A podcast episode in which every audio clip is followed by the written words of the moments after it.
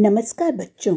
सुंदर सुंदर रंग बिरंगे गुब्बारे देखकर हम बच्चों का मन मचल उठता है। नमस्कार बच्चों। आज मैं आपको एक कविता सुनाने जा रही हूँ। कविता का नाम है गुब्बारे वाला और इसके कवि हैं हरिवंश राय बच्चन।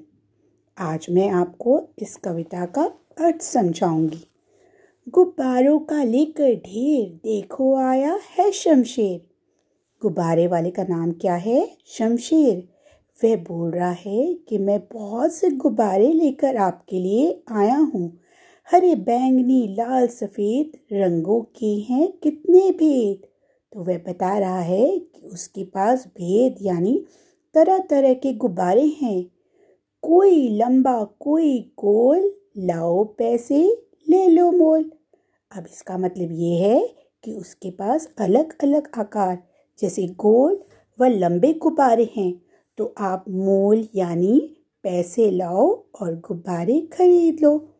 मुट्ठी में लो इनकी डोर इन्हीं चुरा घुमाओ चारों ओर। और, आप इसकी रस्सी पकड़कर इसे चारों ओर घुमा सकते हैं। हाथों से तो इन्हें उछाल लेकिन छूना खूब संभाल।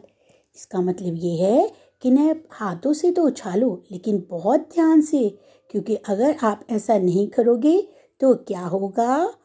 बड़ा किसी का ऊपर ज़ोर, एक शोर का होगा शोर। यानी, अगर आपने ज़्यादा ताकत लगा दी तो क्या होगा? एक बहुत तेज आवाज़ आएगी और गुब्बारा फट जाएगा। गुब्बारा फट जाएगा, खेल खत्म हो जाएगा।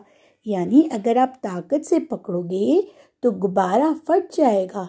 इसीलिए कवि कह रहे हैं कि आपको इन्हें नाजुक हाथों से पकड़कर खेलना है और इसका आनंद लेना है। अब आपको ये कविता याद करनी है और इसे लय में, कक्षा में मुझे सुनानी है। धन्यवाद बच्चों।